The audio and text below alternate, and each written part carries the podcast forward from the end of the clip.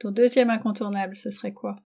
Alors, mon deuxième incontournable, ce serait le palais Topkapi, un palais immense dans lequel on va retrouver un certain nombre de choses assez emblématiques des palais de sultans, avec notamment une partie de harem par exemple, on va y retrouver une partie avec qui a beaucoup plu moi aux garçons avec une salle où ils exposent toutes les armes et toutes les qu'on appelle ça? Les armures d'apparat tout en or c'est incroyable donc c'est assez chouette et puis et puis en fait un, enchaînement de patios de salles de salles de réception avec à chaque fois des mosaïques un travail à la fois sur de la verrerie sur qui est vraiment bah, qui est impressionnant en fait. C'est vraiment un lieu qu'on n'a pas l'habitude de nous euh, occidentaux de, découvrir, donc euh, c'est assez chouette, qui offre plein de petites terrasses avec des vues de la même manière.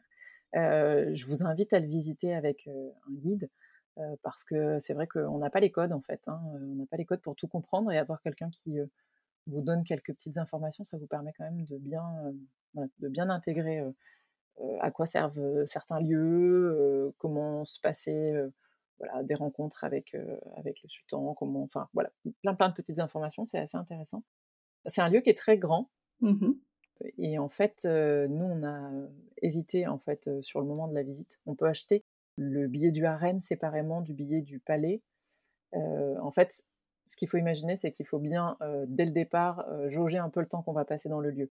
Et on ne peut pas acheter le billet du harem, revenir au harem un jour suivant. Il faut vraiment acheter palais plus harem ou que palais, entre guillemets. On ne peut pas choisir que harem. On sera obligé de reprendre un, un couplet gagnant, donc, ce qui fait une dépense supplémentaire. Mais c'est vraiment. Euh, enfin, moi, c'est un lieu qui était, qui était un peu inattendu. Je ne savais pas trop ce qu'on allait trouver derrière ces, grandes murailles. Et c'était vraiment plein de petites, euh, de petites pépites, de lieux richement ornés, entretenus, mais alors au cordeau. donc c'était assez chouette. Vraiment, c'est intéressant de voir comment finalement bah, un palais à Istanbul, à quoi pouvait-il ressembler quand on connaît bah, nos châteaux à nous quoi. Bah, c'est ça.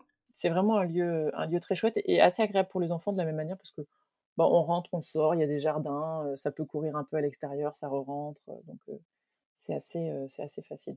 Pour ta visite guidée, tu l'as trouvée sur place ou ouais, avant? Je l'ai trouvée sur place.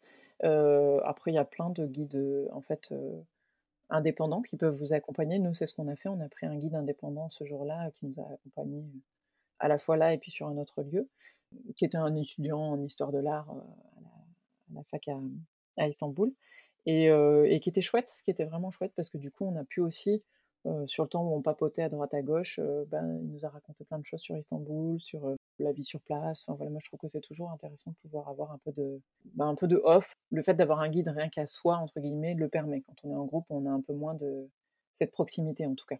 Et il peut davantage s'adapter aux enfants. Voilà, j'allais y venir. Euh, clairement, il peut aussi euh, s'adapter aux enfants. et c'est surtout que, bah, oui, si, euh, si pendant 10 minutes, votre enfant veut manger une glace, il ne perturbe pas le reste du groupe. C'est ça. c'est pas mmh. enfin voilà, vous vous papotez avec le guide, lui mange sa glace, tout le monde descend un peu en, excitation et en énergie, puis on rattaque la suite tranquillement. Et, puis il va s'adapter aux enfants aussi parce qu'il va assez rapidement, tous les guides sont assez intelligents pour ça, jauger quels sont les centres d'intérêt des uns et des autres, voilà, attirer leur attention sur des détails que nous adultes on ne verrait pas, mais qui vont intéresser les enfants en fonction de leur âge et, de, et des centres d'intérêt. Mais oui, oui, vraiment je recommande d'avoir un petit, un petit accompagnateur, même si ça peut se visiter évidemment sans, mais c'est dommage de ne pas avoir cette, cette petite option. Tout à fait.